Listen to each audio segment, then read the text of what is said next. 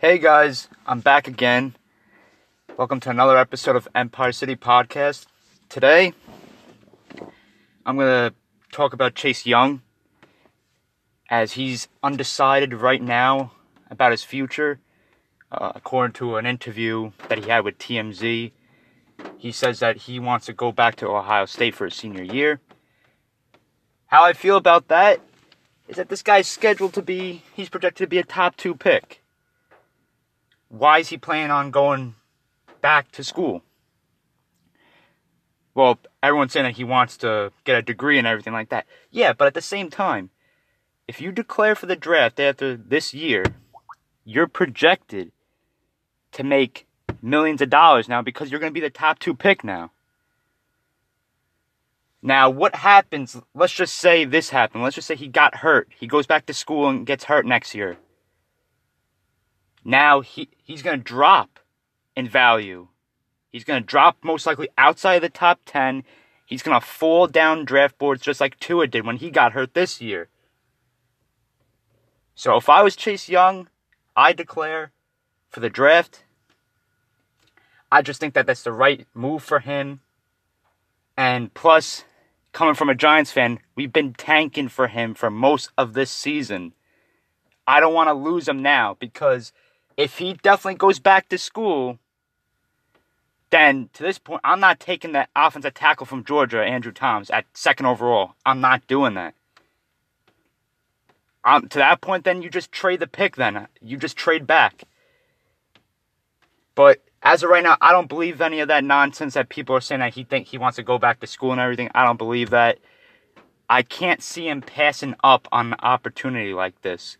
You're going to make millions of dollars getting drafted second overall, possibly even first overall somehow. So I just don't see him passing up on that. As he's a Heisman candidate tonight in New York City, they have the four finalists. It's going to be Chase Young, his teammate, quarterback Justin Fields, Oklahoma's quarterback Jalen Hurts, and an L S U's quarterback Joe Burrow, who's going to go number one overall to the Bengals. Now, this is an easy one who's going to win the Heisman this year. It's going to be Joe Burrow, quarterback from L S U. This is it's never been that easy, in my opinion. He's been unstoppable this year. He's been putting up points left and right all season. He's been the most consistent quarterback.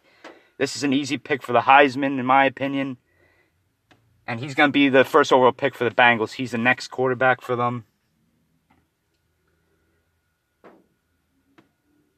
And now, I'm going to break down a little bit of the Army-Navy game. This game is something you look forward to if you're a big college football fan. You look forward to this game for a long time. It's always the one game on the schedule in Division I college football. This is the only game that you'll see on T V from Division I college football. It's Army-Navy. They play each other every year.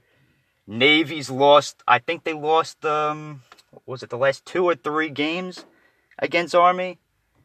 So they're looking to snap that losing streak today. It'll be in Philadelphia, the game at Lincoln Field, that's which is the Eagles Stadium. Kickoff's at three thirty. You can watch it on C B S. It's going to be a great game. I'm looking forward to seeing Navy snap their losing streak. And it's going to be a physical, it's going to be, it's always a physical game between those two teams. It's usually not a blowout. Most, most of the time it's not a blowout. I expect it to be a very physical game today. I expect it to be a very close game between the two. So we'll see what happens in that game. Now, and for talking about Division two college football now, they have, they're playing in their playoffs right now. There's North Dakota State, who consistently just dominates that division. They, I think they won a championship. It's Division two for, I think, five straight years they've been champions. They're just unstoppable. That's the school Carson Wentz is from. Who's the, he's the Eagles quarterback. So North Dakota State right now is the favorites to win, basically win the championship in that division. They're playing Northern Illinois right now. They're up nine nothing going into halftime. I expect North Dakota to have a sixth straight championship. So it's pretty much in Division Two right there. You could tell who's gonna win. It's it's kind of, you kind of can compare it to where um at one point where Alabama and Clemson in Division One for college football. You'll be like, okay, those two are guaranteed to get in every year. It's the same thing with uh North Dakota State in Division Two. They're guaranteed to be in there every single year. They're most likely going to win it every single year. They always recruit well. They have a lot of good players on that team. And they just have an unstoppable program right now. Now, talking about the top four heading into the playoffs, you have the first seed is L S U. The second seed is Ohio State. Third seed is Clemson. And then the fourth seed is Oklahoma. So that means that you got L S U going up against Oklahoma. And then you got Ohio State going up against Clemson. Now, both of those matches are going to be really fun to watch. They're going to be really fun. I have L S U beating Oklahoma. And I have... I'll go with Clemson taking down Ohio State. So, in the national championship, I have L S U going up against Clemson. So, that's Joe Burrow going up against Trevor Lawrence. Two future N F L quarterbacks that you'll be seeing competing against each other in the future. Um, that... That championship game will be probably one of the most viewed games in college football. And um, in that matchup, I would go with, I'm going to go with L S U winning that. I think L S U would win the national championship this year. Joe Burrow's been too hot this year on an every week basis. So I don't see that stopping anytime soon. Now, talking about other bowl games. I just don't get how the College Football Committee schedules their playoff games. Because, for example here, Notre Dame, they're ten and two. They're going up against an Iowa State team that's seven and five. I'm just confused how they put a two-loss team going up against a five-loss team. You have to realize this too.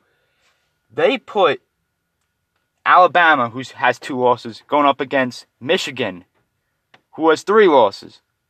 Why don't you just put together Alabama and Notre Dame? Both teams who have two losses, it just makes perfect sense. The same thing like with Minnesota, Penn State. Those guys have two losses. Why can't you put Notre Dame going up against them? I'm just really confused how that was going down. And they put, I think it was, it's the Orange Bowl, I think. They put Virginia, who has four losses, four losses in a New York Six Bowl. How in the world did that happen? I don't get that. They put Virginia in a New York Six Bowl, but they didn't put Alabama in a New York Six Bowl. They didn't put Auburn. They didn't put Notre Dame in it. I just really want to question the College Football Committee right now. There's just poor scheduling, poor making the playoffs. Oh my God, they really do suck at that. Man, that's something that I got to improve in college football. I'm hoping that they expand from four to eight. So that means that more teams could get involved in a New York Six Bowl. So instead of just the top four teams, you'll have the top eight. That just makes more sense to me. A lot of people like the, the sixteen-team idea. It's not a bad idea. But I'm just not a big fan of that. I think that's way too many teams. sixteen is just too much to deal with. Um, you're going to have to deal with, what, two or three rounds. And then and then you have, what, the first seed playing the sixteenth seed. It's all, that's just too many teams in the mix. I would just rather roll with an eight-team playoff. And it's just easier to go that way. That's just my opinion. And, um... Just, I want to go on to baseball for two seconds. And then I'm going to call it. That's it for today then. Uh, I just want to welcome back Brett Gardner. He's officially back on a one-year, twelve point five million dollars contract. It was a much-needed move for the Yankees. They got their star and center fielder now. And Aaron Hicks is out until about probably mid-June, early July. So we won't see Hicks until then. So it was a much-needed move by Brian Cashman and the Yankees. And that's going to do it today, guys. Um, I'll be back probably tomorrow. I'll talk about the, Joe Burrow winning the Heisman and what his future holds in the N F L. All right, guys, I'll see you. Have a good one.